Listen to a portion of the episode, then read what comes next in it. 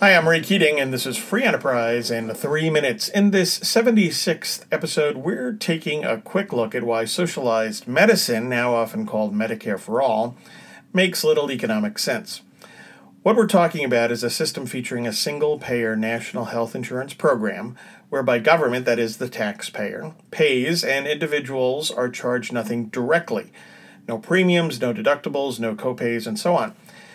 And the underlying assumption that government controlling Medicare will somehow boost the quality of care is nothing more than political wishful thinking.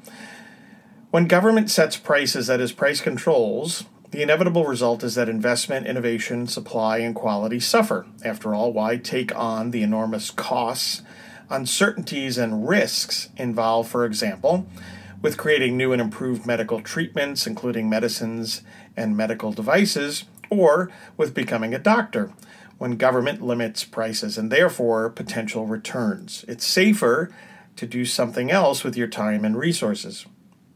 Socialized medicine advocates assert that, that a government system will both save money and spend enough to make sure we get great treatment. How? Who knows? In reality, government operates under political incentives, meaning that government has been and always will be awash in waste and inefficiency, not to mention special interest and political pressures to increase outlays. None of this changes just because we're talking about health care. Both Medicare and Medicaid are notorious for gross cost overruns. And while the private sector punishes failure, government, of course, subsidizes it. That's not a recipe for quality, innovative healthcare. And little dispute exists that socialized medicine would add trillions of dollars in annual burdens onto the backs of American taxpayers.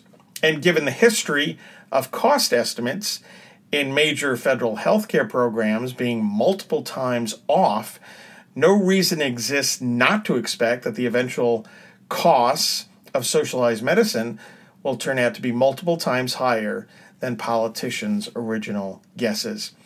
In addition, as seen across government healthcare systems in other nations, significant non dollar costs are created as well, such as through waiting lists and the politicized rationing of care. Finally, the resulting tax increases would drain enormous resources out of the private sector, reducing dollars available and incentives for entrepreneurship and investment leading to slower productivity, economic income, and job growth. Indeed, the surest outcome of prescribing socialized medicine would be reduced healthcare innovation and quality, less entrepreneurship and investment, and economic stagnation and relative decline. Perhaps policymakers should keep in mind hey, first, do no harm.